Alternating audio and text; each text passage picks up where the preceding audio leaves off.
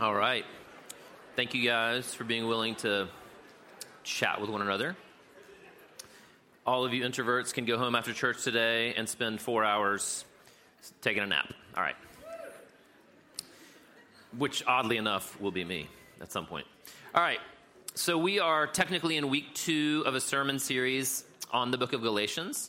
Sorry, that's not, well, I don't even know where I'm, where I'm going with that. No idea what I'm talking about. We're in a second week of a series on Second Corinthians. Right there. Anyway, wow.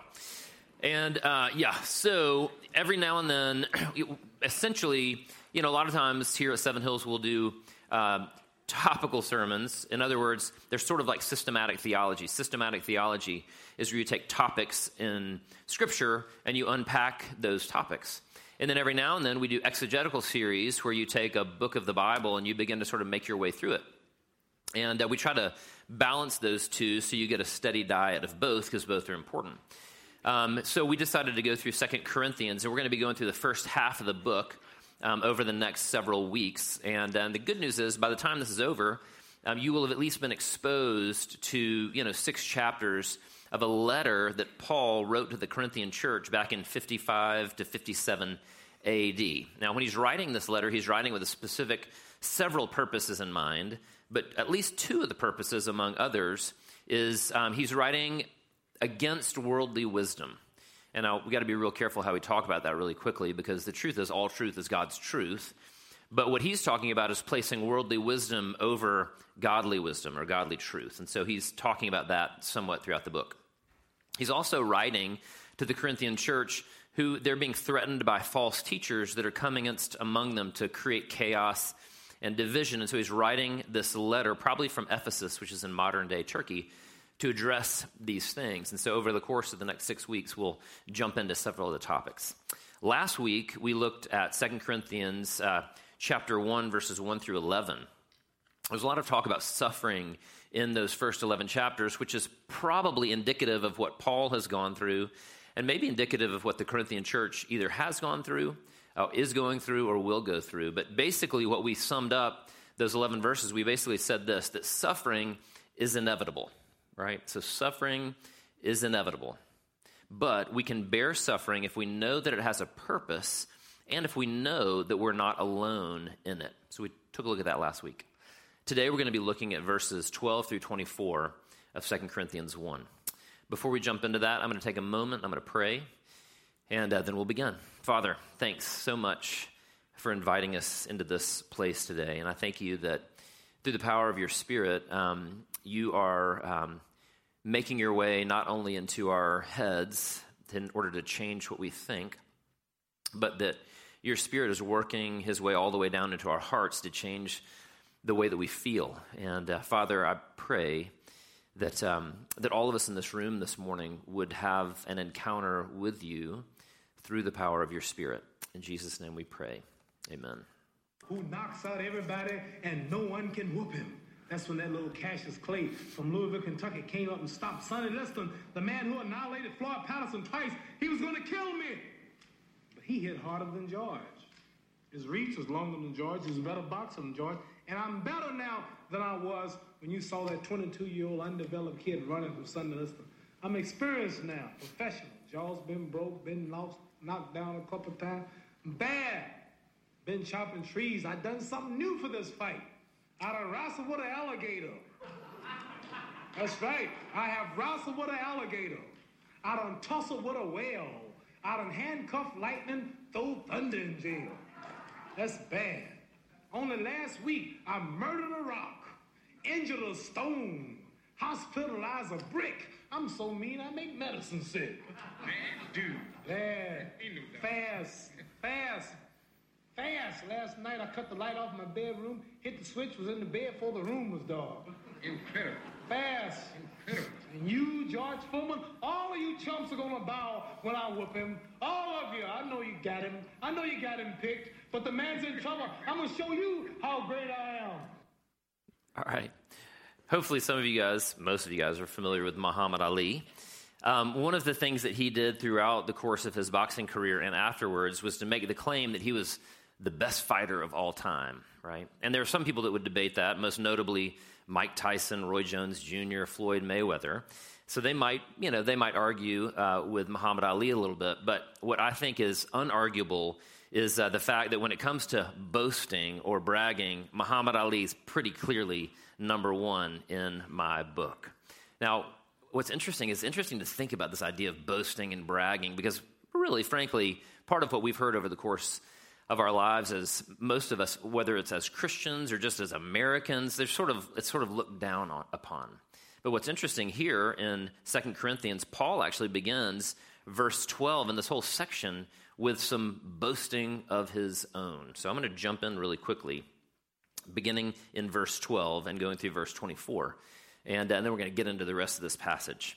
For our boast is this the testimony of our conscience that we behaved in the world with simplicity and godly sincerity, not by earthly wisdom, but by the grace of God, and supremely so towards you. For we're not writing to you anything other than what you read and understand, and I hope that you will fully understand, just as you did partially understand us on the day of our Lord Jesus, that you will boast of us as we will boast of you. I'm going to call time out really quickly and say this. We don't have time to dig into this idea of boasting or bragging, um, but there's actually quite a bit in Scripture about boasting, and surprisingly, to me at least, not all of it's negative. The word translated boast here is actually kauchesis, and it means the act of glorifying, the act of glorifying. So in the Old Testament, the word for glory is kabod, which means weight. And so part of what uh, Paul is saying here is he's saying that it's appropriate to give weight to that which glory is due. So he's saying in this case that he's boasting in his behavior. Talks about that a little bit. That word behavior in Greek actually means to go to and fro. And what that means is the idea of living amongst you, going to and fro every day. I lived in a way that was that was really worthy of honor, right? That was worthy of being glorified. And he said, I live that way towards you. He then goes on to boast in his conscience, saying that his conscience, which is a word that means to see together, that's sort of what Jeremy was talking about today in terms of integrity, the internal me and the external me. And your conscience when you see those two things together and when they're consistently lined up. And he basically says, My conscience is also clear in regards to you and is also worthy of being given weight. And that brings us, interesting to Paul's, final boast here, where he says, that on the day of our Lord Jesus, that you will boast of us and we will boast of you. What he's saying is, he says that he longs for, on the day that Jesus returns, a chance to celebrate with the Corinthians and to brag on them, to, to call out their glory. Now, unfortunately, I couldn't go in this t- more today, but it was really interesting. I dug into it and looked all over Scripture, and there's all these proof texts and it's so interesting that I'm going to come back to it and write a sermon on it in the future. But for right now, I'll just allude to the fact that Paul's actually saying it's okay for us to boast in terms of that which deserves glory and deserves weight. Verse 15. Verse 15 says this Because I was sure of this, I wanted to come to you first so that you might have a second experience of grace. I wanted to visit you on my way to Macedonia and to come back to you from Macedonia and have you send me on my way to Judea. Was I vacillating when I wanted to do this? Do I make plans according to the flesh, ready to say yes, yes, and no, no at the same time? As surely as God is faithful, our word to you has not been yes and no. For the Son of God, Jesus Christ, whom we proclaimed among you, Silvanus and Timothy and I, was not yes and no, but in him, that is Jesus, it's always yes. For all of the promises of God find their yes in him. That is why it is through him that we utter our amen, which is another way of saying yes to God for his glory. And it is God who establishes us with you in Christ and has anointed us, and who has also put his seal on us and given us his spirit in our hearts as a guarantee. But I call God to witness against me. It was to spare you that I refrained from coming again to Corinth. Not that we lord it over your faith, but we work with you for your joy, for you stand firm in your faith. Now, like with so many other passages of Scripture, we really could talk about, in this passage, probably five or four other things. I'm going to really focus on one. The other things we could focus on in verses 12 through 24 are the truth. Part of what Paul gets into here is that, that all of the Old Testament promises are, are, belong to us in Jesus. In other words, he accomplished all of those things that the Old Testament promised and gives them to us. We don't have time to talk about that today. He could talk about, he was talking about the Holy Spirit. So we could talk about how the Holy Spirit is a seal that God has placed upon us that reminds us of who we are in Christ. Again, it could be a whole sermon. We don't have time for it today. We could talk about how Paul gets into this concept a little bit of how it's God's plan for us to flourish or to experience joy, not in a health, wealth, gospel kind of a way, but in a, as we submit to God as our Heavenly Father and as we trust in Him, that if we do that, that he'll, He will create in us the godly women and men He desires for us to be. We could, we talk about all those things. So unfortunately, we can't, we don't have time to get into all of them. So I'm going to get into one. The primary one I'm going to get into is this that as, as Christians, as those called by God, we must live lives of integrity. We must live lives of integrity. We're going to look at verses 12 and 13, then 17 and 18. So, Paul again is talking to the Corinthian church.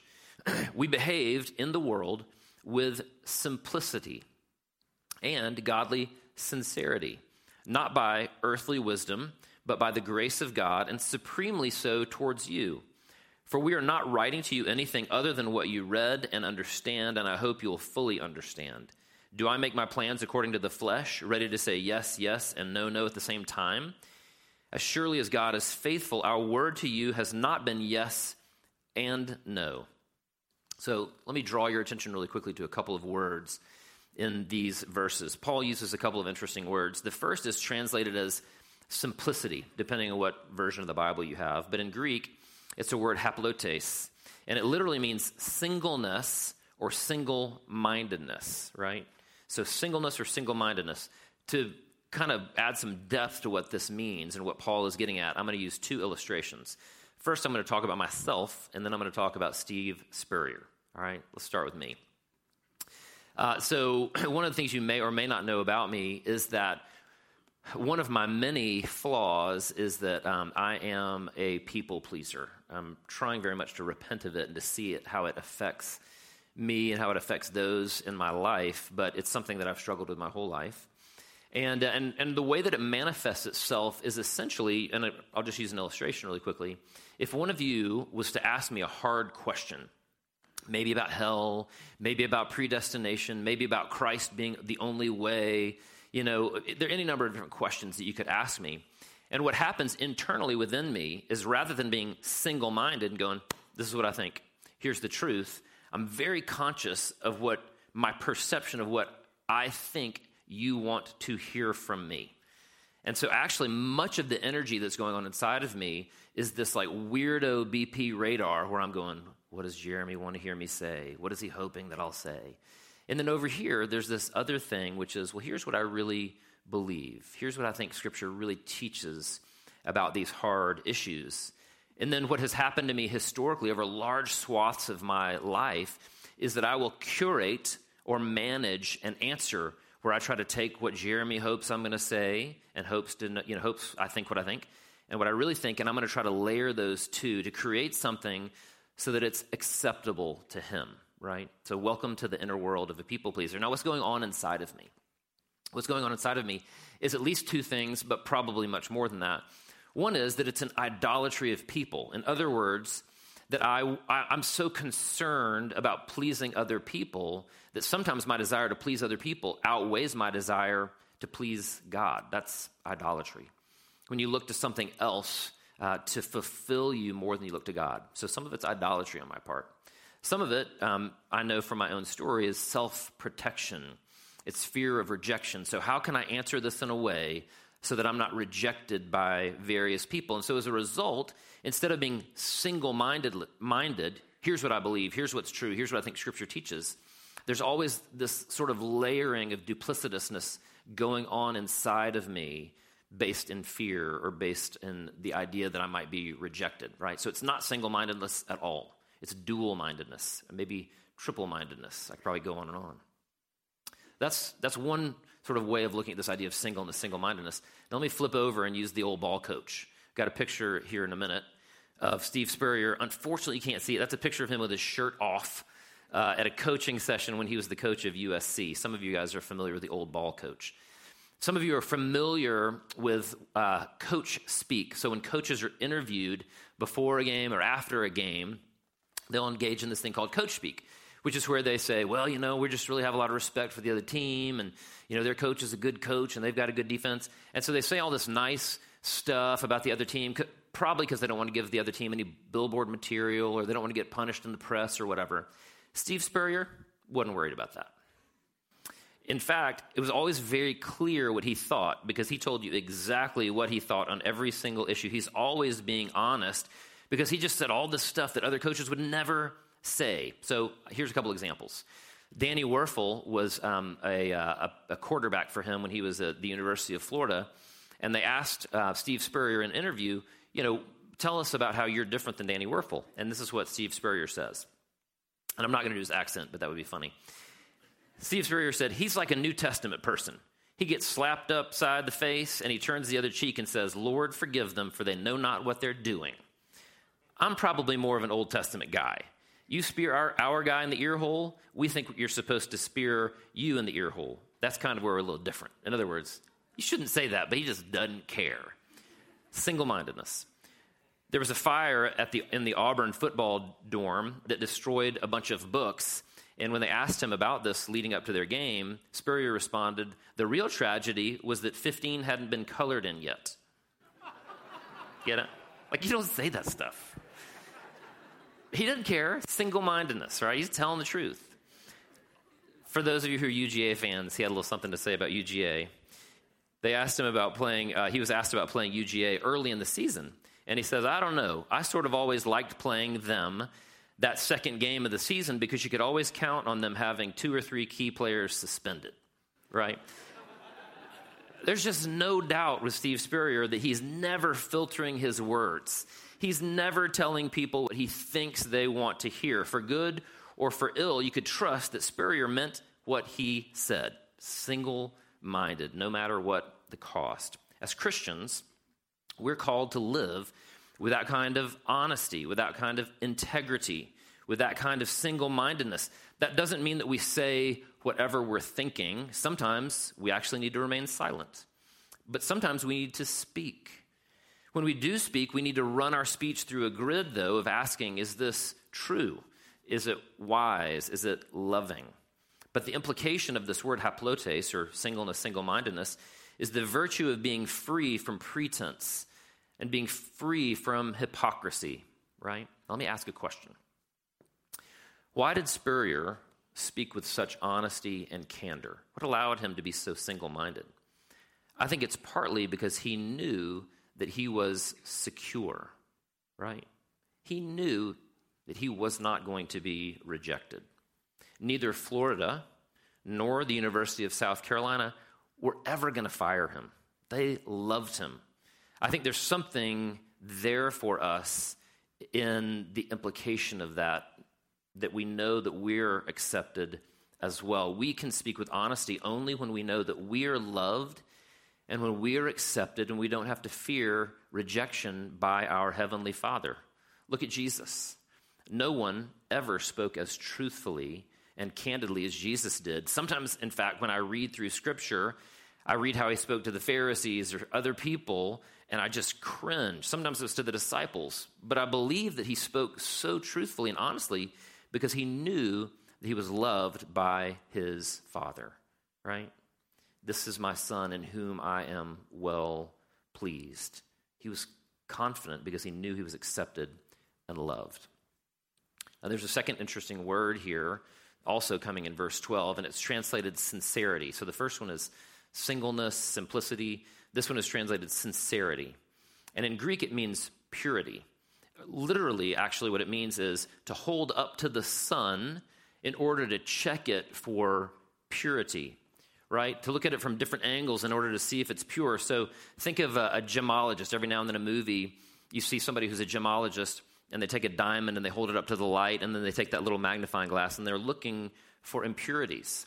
Think about when you change the water filter in your refrigerator, and uh, the first couple cups you have to fill up, and then you hold it up to look in it, And if there's stuff floating around in it, you got to dump it out until finally you get a clean glass of water. But again, what's happening is the idea is, Paul is saying here, is he's saying you've got to look at your own heart and look at your own t- integrity and make sure that it's pure. You got to make sure that it's sincere.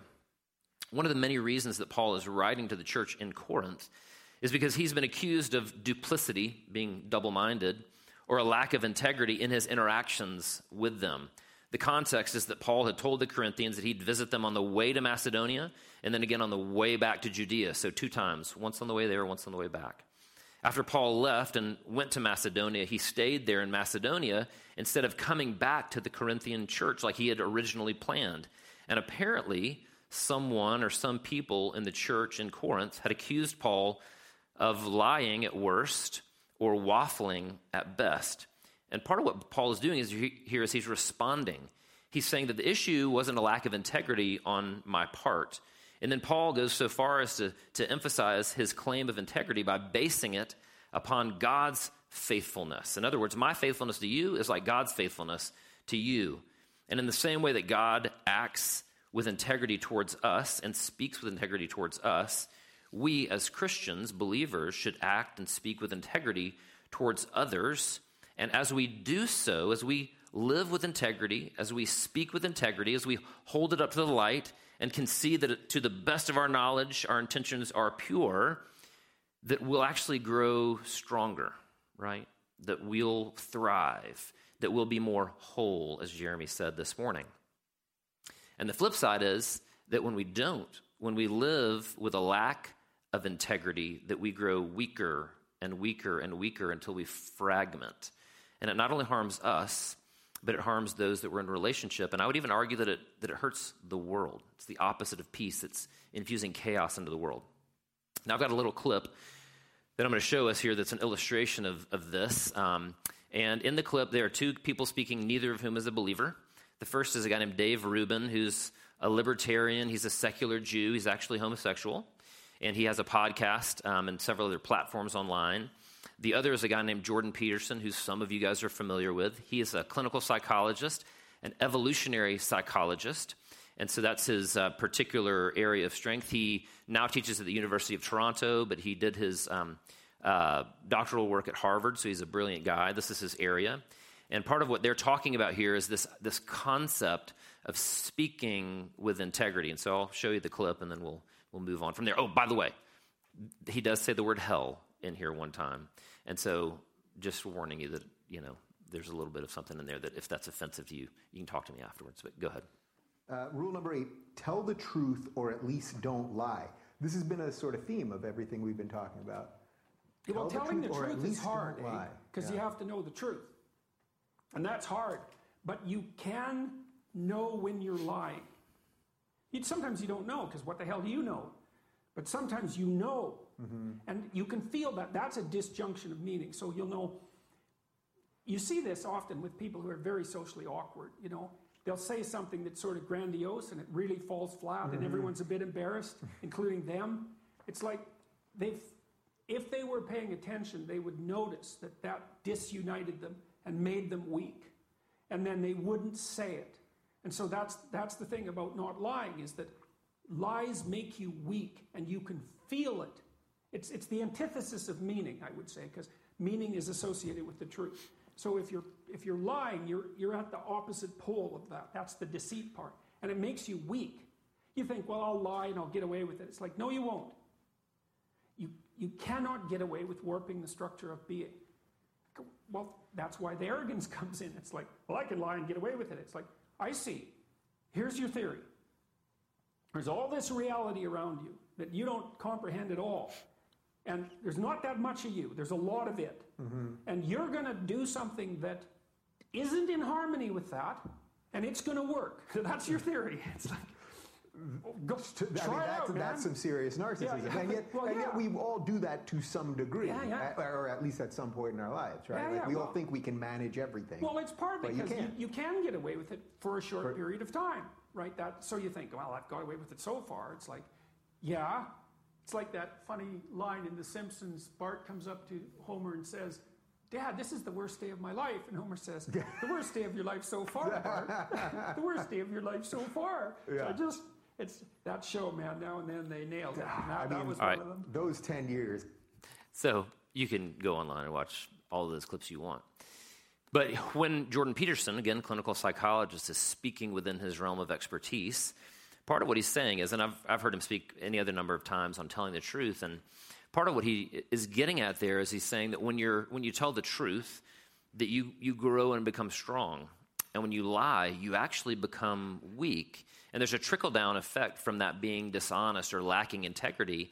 And it's that it is inevitably going to impact you, it's going to harm you. It's going to destroy you, in fact, eventually. You cannot live that way. You can't get away with it. And just, he even says, go ahead and try.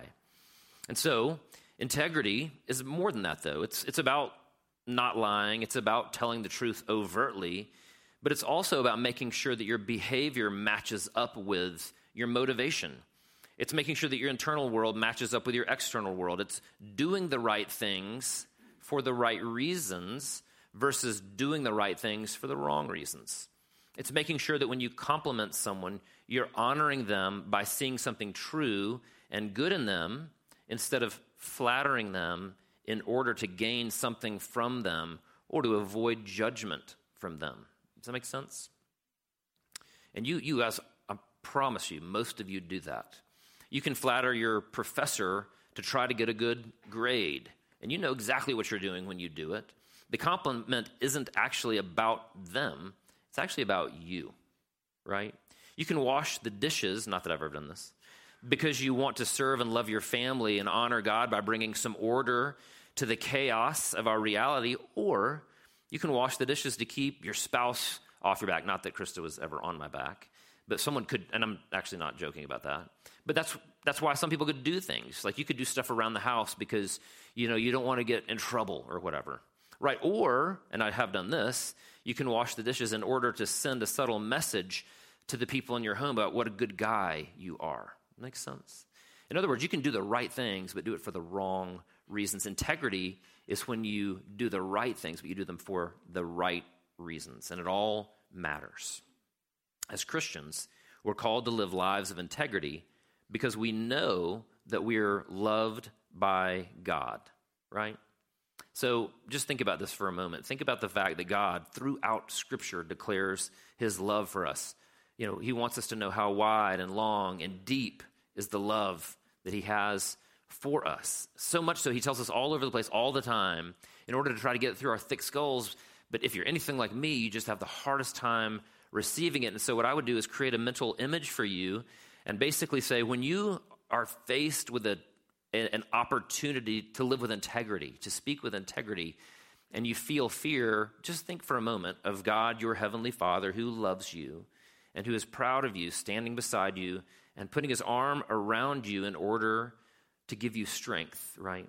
When we believe and we know that we're accepted by God, not because of our goodness, not because of our track record, but simply because he has chosen to love us in his Son, Jesus, then we can actually speak with integrity and live with integrity because we know that He's there with us. And as Jeremy led us this morning through a confession and assurance, when we do fail, He doesn't walk away and turn His back on us, but rather He puts His arm back around us and He goes, Man, it's hard, right? He remembers that we are dust. But like any good father, when he sees his children fail, and confess and try again. He says, I'm so proud of you. Keep it up. Keep up the good work. If we could live life that way, integrity would come a little more naturally to us if we knew that God was there and He was proud of us. So we can live with integrity because we know we're loved by God, but we can live with integrity because He gives us the power to do so. He even gives us the power to do so, which is why Paul in verse 12 says, we behaved in the world with simplicity and godly sincerity, not by earthly wisdom, right? Not because I'm not because of cognitive behavior therapy, not because of sort of internal strength within me, but he says we behaved in the world with simplicity and godly sincerity, not by earthly wisdom, but by the grace of God.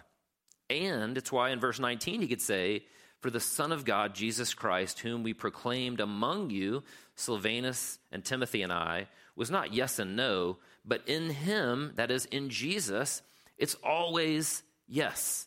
You don't have to fear. God is for you. Yes. Right? Do I have to be afraid of God's punishment? No. He loves you. He is for you. Yes. Verse 20 For all of the promises of God find their yes in Him. As believers, we are called to live lives of integrity because we know that God loves us and because we know that He gives us the power to do so. And ultimately, we can live lives of integrity because He knows, God knows, that that's the way for us to flourish and to grow. Let's take a moment. Let's pray.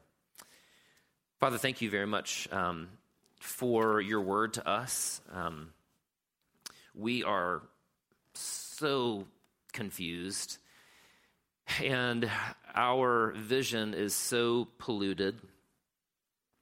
Father, as I hold my heart up to the light, um, I see the wisdom of the world as I get it through uh, CNN and Yahoo News um, and the BBC.